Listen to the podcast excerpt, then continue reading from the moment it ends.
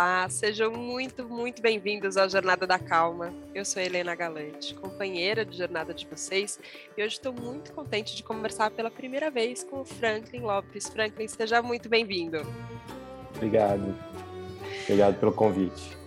O Franklin escreveu um texto para a coluna Natal Felicidade da Vejinha sobre o morar.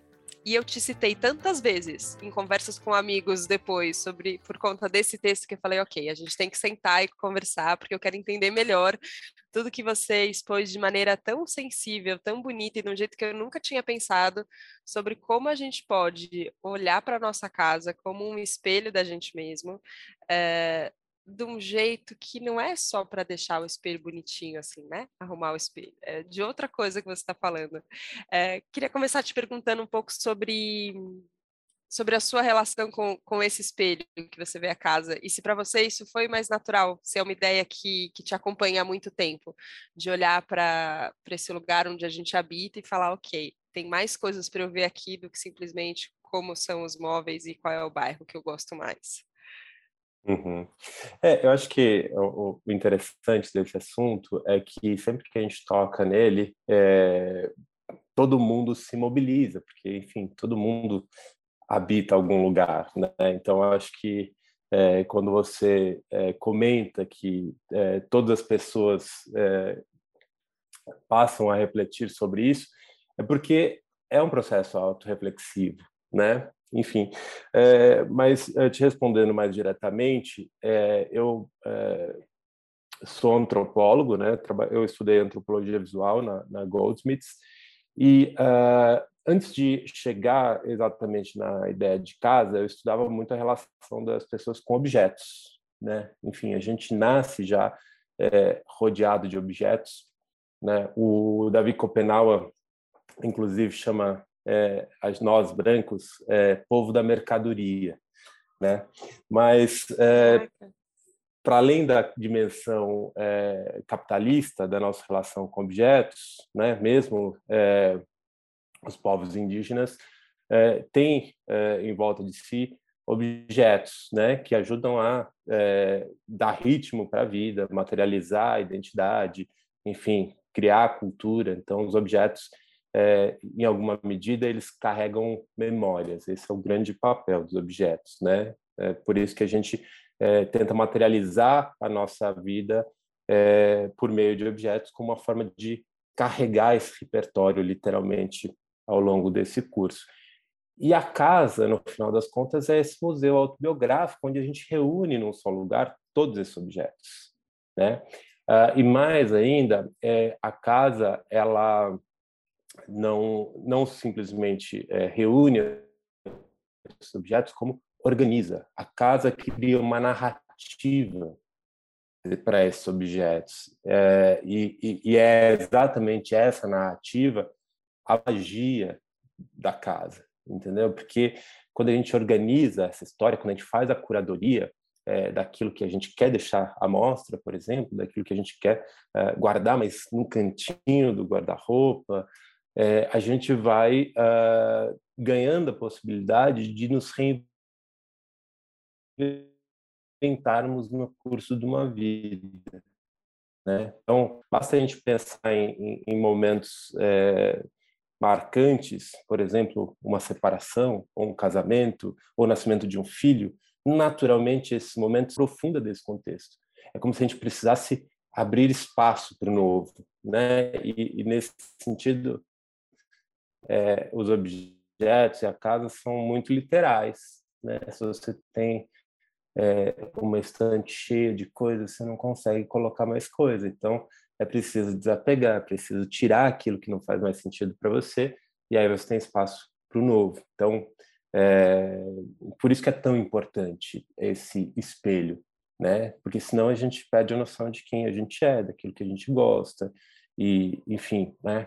É, e que é um problema, inclusive, atualmente. Nada contra os arquitetos e os uh, designers de interiores, mas é, se a casa vira muito um produto, algo que não se modifica com é, a, a, né, um diálogo constante com seus habitantes, essas pessoas que habitam essas casas produto se afastam de si, tem maior dificuldade de entender seu próprio gosto, seus interesses, é, se afasta das próprias memórias, né? E isso pode ser um pouco é, aflitivo.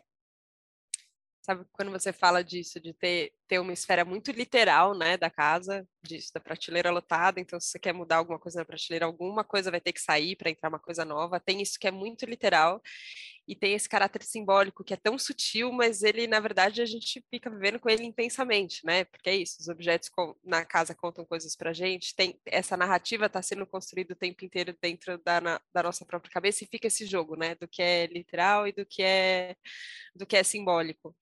É, e nisso, quando, quando pela primeira vez, quando eu. E, e, nem foi diretamente, por isso que eu falei que é a primeira vez que a gente está conversando, eu e o Franklin, gente, porque foi de verdade, porque a gente não tinha conversado antes. Tinha sido a Natália que intermediou aqui a nossa, a nossa conversa antes do, da coluna Natal Felicidade.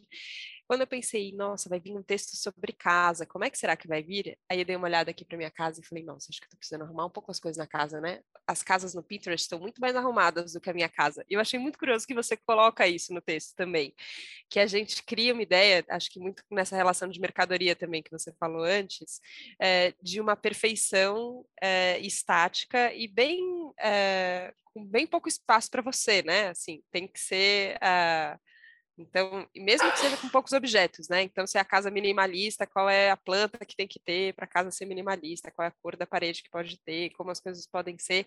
É, e a gente fica nesse, nessa esfera de comparação com, com a casa dos outros e como é a história dos outros, nessa, nessa ideia de perfeição. É, e eu queria tentar entender um pouco, assim, como você enxerga que a gente pode olhar para isso com mais cuidado. Então, assim, também tem uma relação que a gente não pode ou que a gente não pode não, mas que acaba muitas vezes acontecendo da gente negligenciar a casa, né? Então fica uma coisa meio, ah, é só um lugar onde eu vou, durmo e depois eu, eu, eu toco a minha vida lá fora. É, então não negligenciar, mas ao mesmo tempo não olhar com tanta dureza a ponto de achar que tem que tem um formato certo, que tem que tem jeitos de morar errado, que tem jeitos da casa ser que são errados, sabe? Uhum. É, eu acho que, é, imagina, eu ganho minha vida entrando na casa das pessoas, né?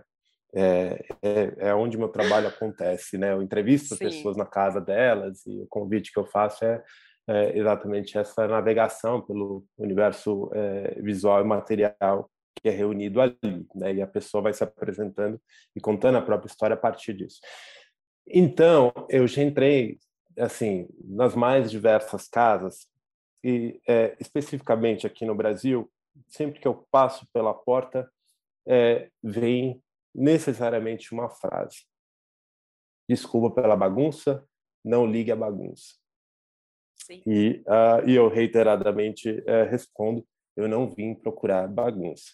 Então, eu, é, eu começo respondendo a tua pergunta a partir desse conceito do que, que é bagunça, sabe? Porque, é, e especialmente no Brasil, né? E isso acho que em alguma medida é uma uma é, uma herança escravocrata da nossa sociedade, né? Tipo, a partir do momento que você tem pessoas dedicadas única e exclusivamente a organizar a casa, a limpar a casa, né? É, e, e, enfim, isso ainda é, é, vem até muito é, recente né, na nossa história é, como povo.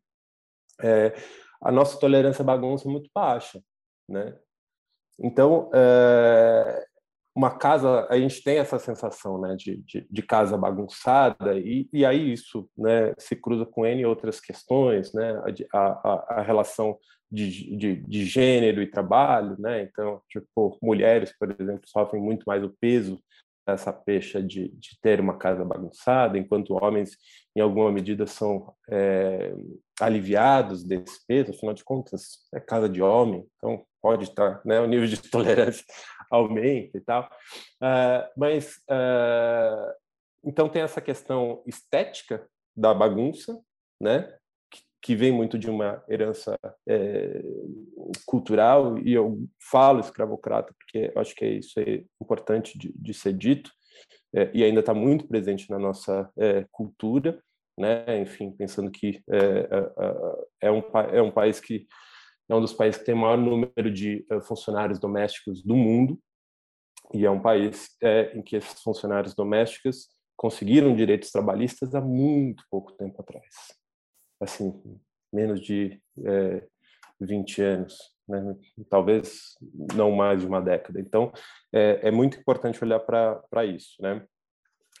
Então, tem essa questão, e tem a bagunça, que é uma bagunça interna, e que essa também é importante de observar, é, porque a bagunça nada mais é do que o descontrole. Né? Quando você não acha mais as suas coisas, quando você se perde dentro da sua casa, quando você, é, enfim, sim, simplesmente não consegue é, se, se, se, sentir é, presente. Né? E essa bagunça também é importante, e ela é a primeira que aparece. Né? Se você olha quadros de saúde mental, né? Essa bagunça na casa ela tá acompanha esse processo. Aliás, a casa é, e essa bagunça é a, é a primeira coisa a, a, aparecer e é um sinal, é um sintoma muito importante, né? É, e aí volta a história da casa como como espelho.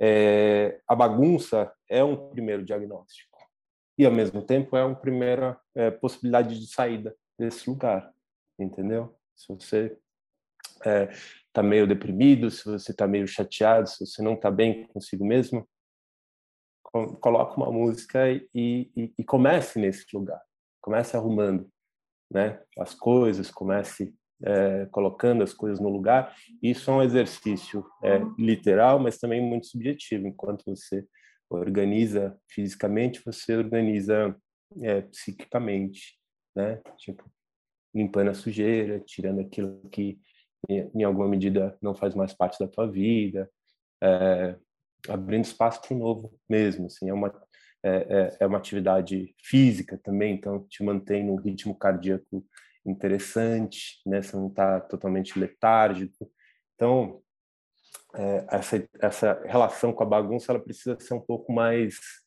é, melhor trabalhada, né? Tipo, na, acho que na nossa cultura é, por conta dessa, dessa questão, dessa relação com o trabalho doméstico, que é, é culturalmente é, diminuído, né, um trabalho de menor importância, menor relevância.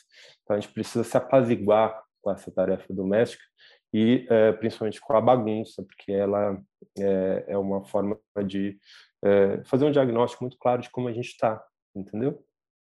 E, e a percepção de bagunça é individual, né? Tipo, se eu me acho na minha bagunça, não é bagunça. Sim, sim.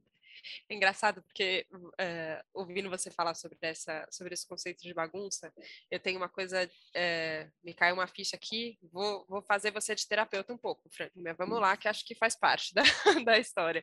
É, de perder uma coisa em casa e de repente ficar muito angustiada porque perdi uma coisa em casa, eu sabia que estava aqui, perdi uma coisa em casa, perdi uma coisa em casa, e a coisa nem era tão importante, nem tinha assim, mas de repente eu saiu do, do lugar onde, onde eu achava que estava e não estava, e quando eu descobri um tempo depois que ela estava em outro lugar.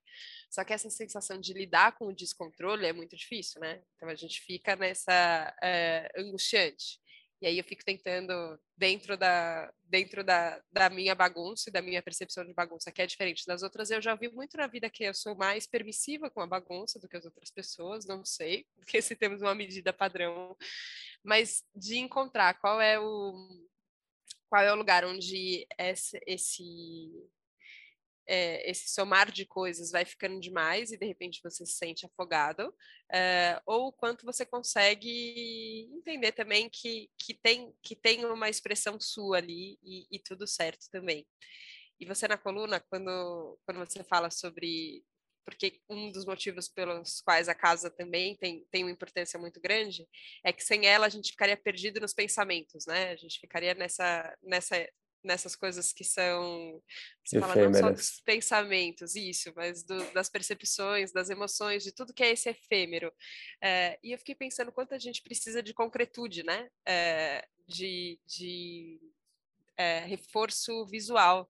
E eu acho que a, a sua pesquisa também é muito interessante por isso, né? Porque você chega no, você chega talvez muito no íntimo de, das pessoas, não sei se você tem essa sensação às vezes de conversando, de um pouco ser meio terapeuta de quem está te ouvindo, ou pelo menos olhando com, com esse olhar mais é, mais esmiuçado, né, porque a pessoa está apresentando, às vezes sem nem falar, né, às vezes tem, são só a, é o cenário parece que conta, né, é tipo uma peça de teatro mesmo, a gente chega e aquele cenário está te contando alguma coisa, né. Com certeza. É, aliás, é, quando você fala de peça de teatro, tem um sociólogo que eu gosto muito, que é o Irving Goffman, que ele usa exatamente é, a metáfora da dramaturgia para é, explicar o comportamento é, humano e social. Uh, e ele divide é, nosso comportamento em dois grandes blocos: o front stage, né, nossa imagem projetada, construída para vir a público, e o backstage, né? Uh, e, uh, e a casa ela ocupa esse lugar do backstage, né? Contudo, quando a gente recebe pessoas em casa, a gente prepara é, parte da casa para que seja esse front stage. Então, por exemplo, uh, você falou da tua relação com a bagunça, mas a sala, por exemplo, a gente tem um pouco mais de cuidado. Né? A bagunça ela é, se concentra um pouco mais uh, no quarto, na lavanderia, às vezes a, a cozinha é, perde um pouco uh, perde um pouco o controle ali, mas a sala em algum momento ela tem um, uma, uma, uma uma preocupação um pouco maior, justamente porque é onde você recebe as pessoas, está o teu é, front stage. Uh, mas é, é, é, importante a gente perceber, perceber a casa exatamente com esse é, olhar meio psicogeográfico, assim, sabe, do papel de cada cômodo, do papel de cada lugar nessa construção de rotina, né? Uh, e é um pouco disso que eu faço, assim. E é e óbvio que entrar na casa de alguém é um pouco é, assistir a cena e é, é, muito mais fácil para as pessoas se apresentarem, falarem sobre si a partir da, da dimensão da casa, do que a partir é, da simples é, do simples discurso sobre si, né? Porque obviamente quando falamos sobre nós contamos uma história sobre nós, né? A gente vai repetindo a história, a gente vai ficando bom na história mas sempre é uma narrativa. E a casa ela não permite essa é, narrativa é, né, tão é, perfeitamente construída. Né? Mais leve abrir de, de, de gavetas ou de portas, algumas coisas pulam para fora.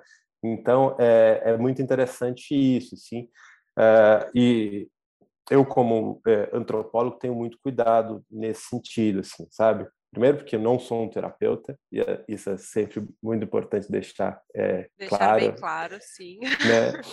É, mas eu entendo que esse trabalho tem um caráter semi-terapêutico porque é autorreflexivo. É a pessoa olhando para si a partir é, da casa como, como metáfora, como plataforma.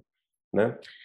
E, e, obviamente, ela consegue ter uma compreensão muito maior, assim, por quê? Porque ela é convidada a fugir um pouco desse discurso né, da história que a gente repete para nós e que também é cultural, né? Em São Paulo as pessoas é, se apresentam muito orientados pela profissão, né?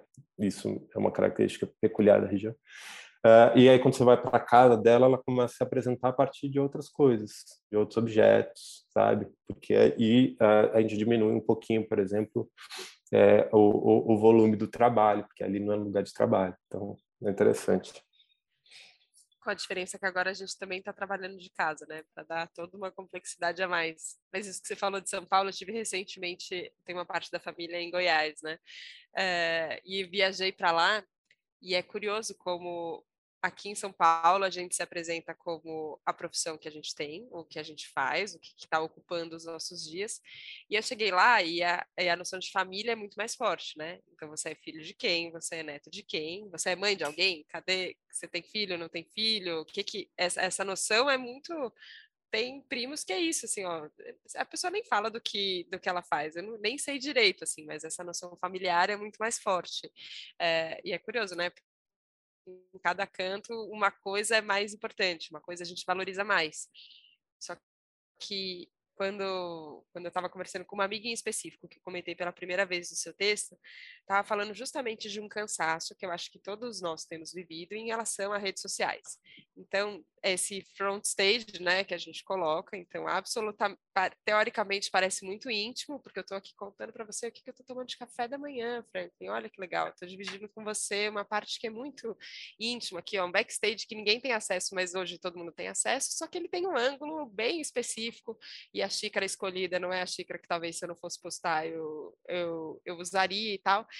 Essa construção bem cansativa que a gente está, acho que todo mundo um pouco é, perto do limite da exaustão em relação a isso, mas ao mesmo tempo tão viciados e envoltos nisso que parece que a sua persona que você cria na rede social é, é tudo que existe, né?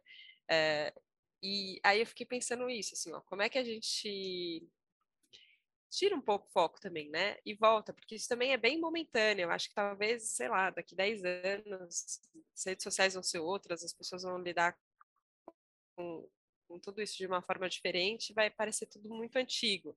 É, como a sensação de entrar numa casa que você olha e fala, nossa, essa casa aqui é todos os anos 80, ou todos os anos 50, que a gente tem às vezes essa sensação de num tempo e espaço diferente quando a gente entra num ambiente diferente. Como é que a gente pode encontrar talvez na casa isso, assim, um, uma alternativa para a gente e focar menos a atenção mais na nossa casa. E aí um pouco, não sei como, como é a sua relação é, espiritual, existencial com, com essa morada que é nossa, assim, sabe? Da nossa, da nossa própria consciência, onde é que a gente consegue esse lugar de habitar, sabe? É, porque, beleza, a gente tem vários lugares que a gente habita, mas a gente também habita na gente e, e tem, às vezes, também, eu acho que um descolamento muito grande da gente com a gente mesmo. Você está interpretando tantos papéis que uma hora você se perde de você. Não sei, essa uhum. pergunta ficou muito louca, Franklin, mas vamos lá. Acho que, acho que fomos juntos.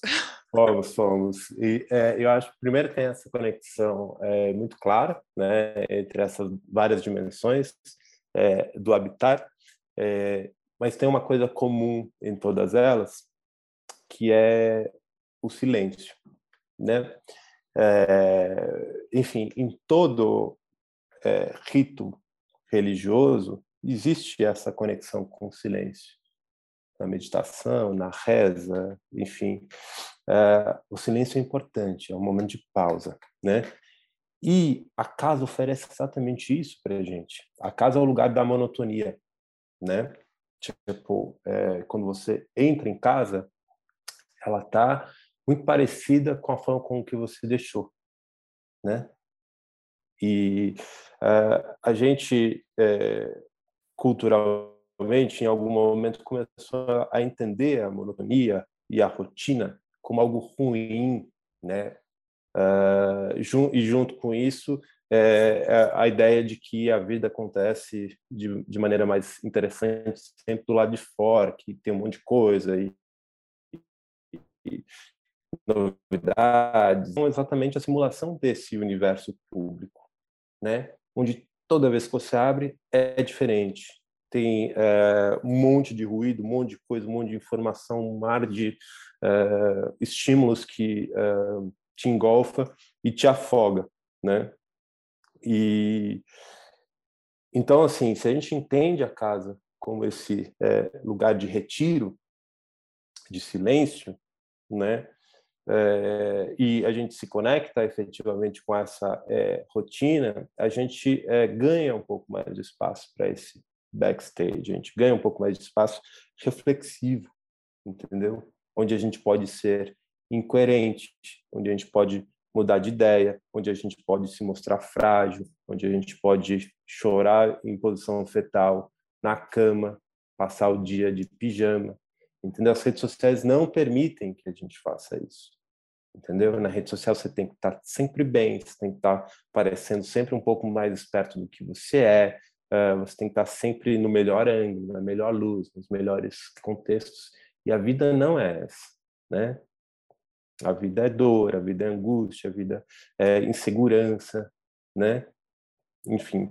E uh, então, ao oferecer rotina, a casa também oferece estabilidade, né? Uh, oferece processo, rito, né? Então eu, eu vejo muito é, a rotina como rituais cotidianos, assim, né? E, e, e o papel dos rituais, é, é, o objetivo dos rituais está sempre conectado a evocar alguma coisa, né? Então eu, o que, que eu evoco nessas diferentes rotinas, né? Então o que, que eu evoco quando eu estou no banheiro, sabe? Tipo, o que, que eu evoco quando estou no quarto, quando estou na, na cozinha? E, e, e, sempre tem alguma evocação muito profunda, né? Tipo, o banheiro é um lugar de é, transformação profunda, onde a gente se vê nu, onde a gente tem lugar, é, contato com as nossas crescências, com os nossos maus cheiros, mas também é um lugar de renovação. Então, a gente sempre, antes de passar, sair de casa, a gente passa pelo banheiro, entendeu? Então, é esse é, portal, né? Quarto também tem esse lugar de, de intimidade, de repouso, conexão com, com, com o onírico, né, onde a gente se coloca inconsciente, né? Então, que, que atmosfera que a gente cria em torno desse uh, ambiente, né? A cozinha como espaço de comungar, espaço de combinar, né? A lavanderia como esse, como esse espaço de alquimia, né? Vários produtos e cada um faz ali a sua é, misturinha com bicarbonato, com vinagre, tá, tá, tá, antes de, de colocar a roupa para lavar. Então, é, é, enfim, a casa é, é, o nosso templo. Né? Se a gente entende a casa como nosso templo, a gente é, reza todos os dias, entende? E, e aí a gente consegue encontrar, sabe, sei lá o que cada um busca, mas é, tem que ser diário, constante, e a gente precisa se é, reconectar novamente com, com a monotonia, com a rotina, que também é ritmo, que também é, é enfim, música, sei lá. Que lindo isso que você falou, muito bonita. É, e acho que a gente em algum momento comprou essa ideia, né, de que a rotina ela é boa para os bebês, né, para as crianças. A gente fala, criança precisa de rotina. E a gente precisa do quê, né? E no que que a gente é tão diferente assim das crianças e dos bebês e, e o quanto a gente cansa, né? De, de tudo tudo ser novo, tudo tá mudando, tudo o tempo inteiro em transformação, e quanto é bom a gente entra e tem um reconhecimento, essa sensação de, de pertencimento, né? Que, que faz falta.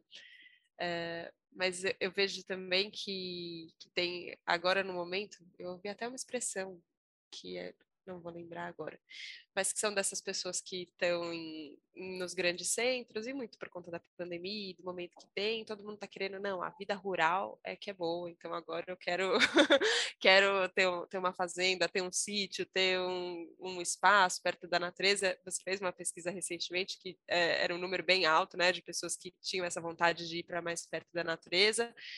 E eu entendo e, e, compartilho, de certa forma, também um pouco dessa sensação, mas ao mesmo tempo eu falo, a gente, talvez, para o fim do programa eu abrir esse, esse parênteses aqui, vai ser meio longo, mas vamos lá. É, a gente construiu a cidade também por um motivo. A natureza, ela também pode ser bastante opressora, né? A hora que a gente tem construções, civilizações, como a gente fez essa selva de concreto aqui, também tinha um motivo, também tinha um motivo para a gente morar todo mundo tão perto.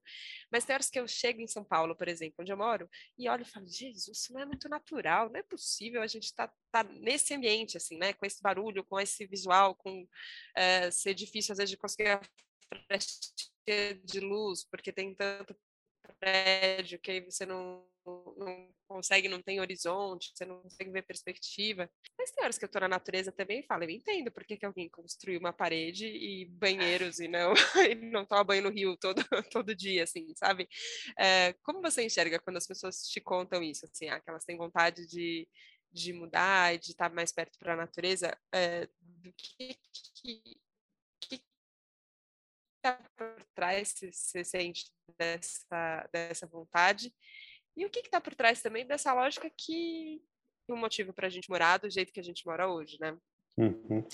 É, eu, é, eu gostei muito de, do resultado dessa dessa pesquisa. Não era uma, uma informação que eu uh, esperava, é, mas é, acho que a, a, a foi é, muito feliz nessa pergunta, porque traz uma outra dimensão do morar, né? Que é um, um morar em nível planetário, né? Uh, porque não estamos falando só, né? Do, tipo, quando a gente fala de rural e urbano, a gente também é, fala do natural e do não natural, né? Em algum momento a gente é, de fato se desconectou do, do, do, natural, né? Pensa que é, essa nós somos a primeira geração é, que nasce com a ideia de finitude do mundo, né? Ah, e a próxima geração, né? O pessoal, os jovens além de nascer com a ideia de que existe essa finitude de mundo, nasce com uma ideia clara de que nós somos os responsáveis por isso, né? Nascemos na era do antropoceno, né? Os homens e a humanidade com, é, com uma força é, capaz de transformar a Terra geologicamente, né? Então, é, parte dessa é, vontade de, de, se reconectar com a natureza vem um pouco desse lugar, né? Por isso que a pesquisa aponta que as pessoas é, têm uh, não só a vontade de morar é, em áreas é, rurais, como também de morar em casas sustentáveis. Isso é possível fazer na cidade, né? Então, ela traz essas duas informações. Eu acho isso super interessante da gente discutir, porque dá para ter mais contato com a natureza mesmo morando na cidade. Uh, mas uh, eu queria trazer também um ponto que acho que foi em 2012 em que a população uh, urbana do mundo ficou uma, superou a população rural pela primeira vez. Então, assim, não é tão natural assim, tão comum morarmos em cidades. É um fenômeno recente. É um fenômeno que eh, se acelerou nos últimos anos, mas ainda assim é recente, né? É, e o problema não é só a cidade, mas são as hipercidades, né? A hiperconcentração uh, de pessoas, né?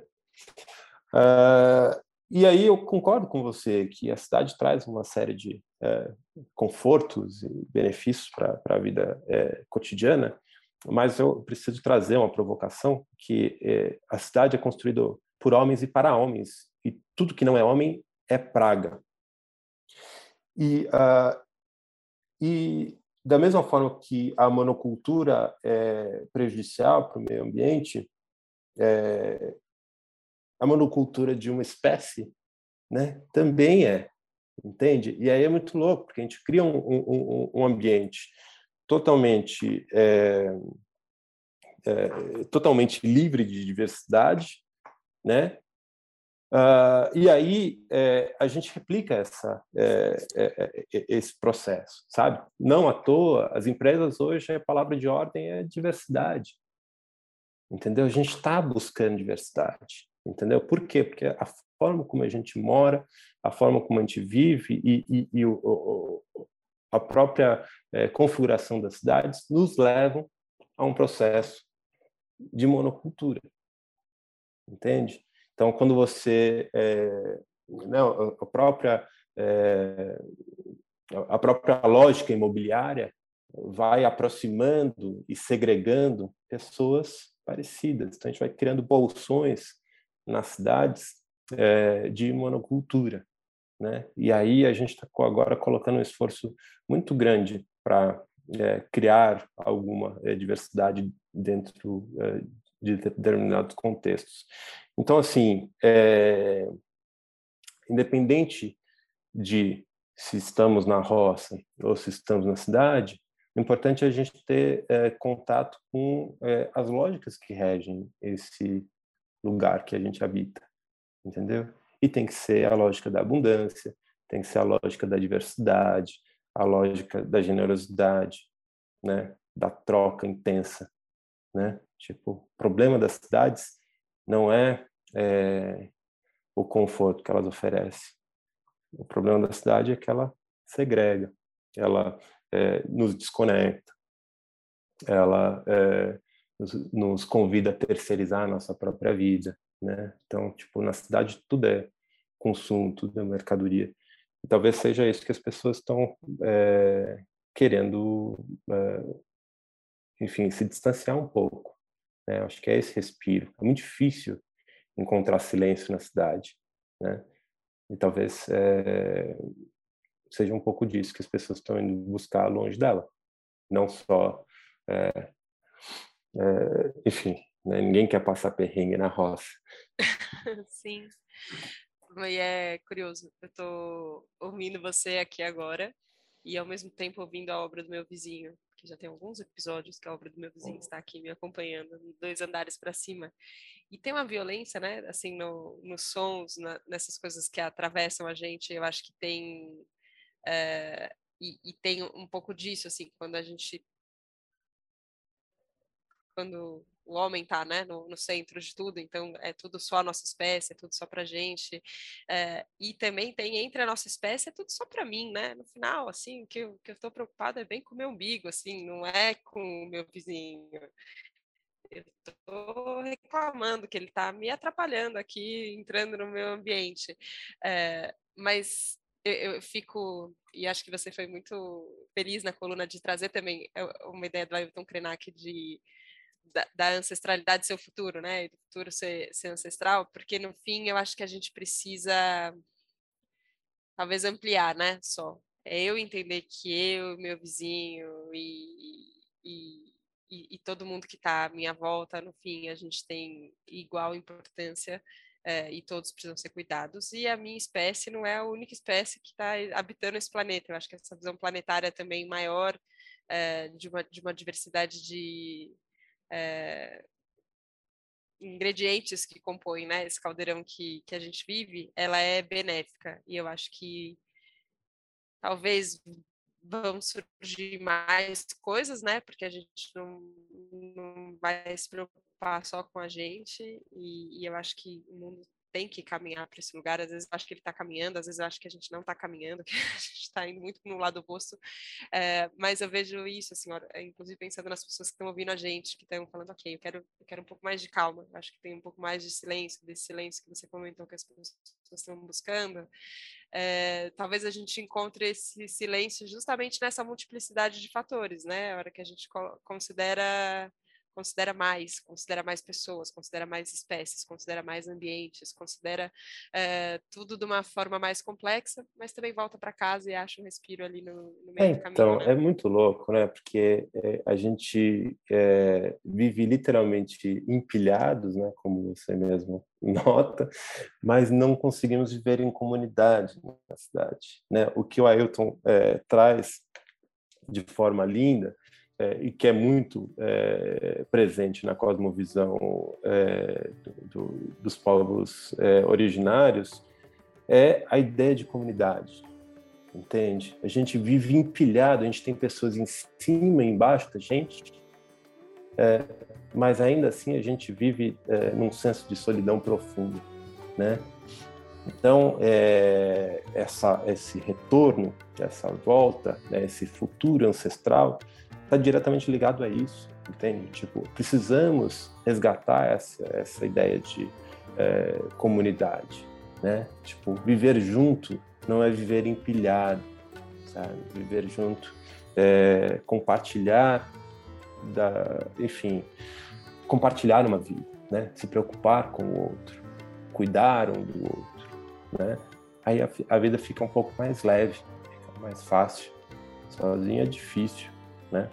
É, mas, enfim, é, e talvez seja esse o grande problema das cidades, né? Tipo, ela empilha pessoas, ela estoca pessoas, mas é, ela não é, nos convida a comungar, né? É curioso, né? Porque às vezes o que o que basta para a gente comungar é a gente ter o tempo de se ouvir, né? Eu me sinto muito próxima de você agora e é a primeira vez que a gente está conversando. Por quê? Porque é, tem, tem. E é mais do que comungar das ideias, também isso, mas é, é comungar da presença da, das pessoas, né? E eu acho que isso cria um senso de comunidade. Queria te agradecer muito por isso, Franklin. É, gostei muito, muito mesmo de te conhecer de verdade. É, acho que tem, é, tem um trabalho muito bonito que você faz é, e, e você expressa ele com muita sensibilidade. Então, queria te, te agradecer mesmo, de coração. Obrigada. Eu que agradeço o convite. É, eu acho que, enfim, olhar para a forma como a gente habita é fundamental para a gente encontrar é, as soluções que a gente precisa para esse futuro. Obrigada, obrigada. Obrigada a você que nos ouviu hoje aqui no Jornada da Calma, essa morada que a gente constrói juntos toda segunda-feira, é, com muita partilha, e acho que a gente está buscando aqui uma forma de não empilhar pessoas nas cidades e ficar mais perto, na verdade, de sentar em roda é, e, e, compartilhar esse senso comum que a gente tem. Obrigada. Obrigada pela confiança, obrigada pela escuta. A gente se vê na próxima segunda, no próximo Jornada da Calma. Um beijo. Tchau, tchau.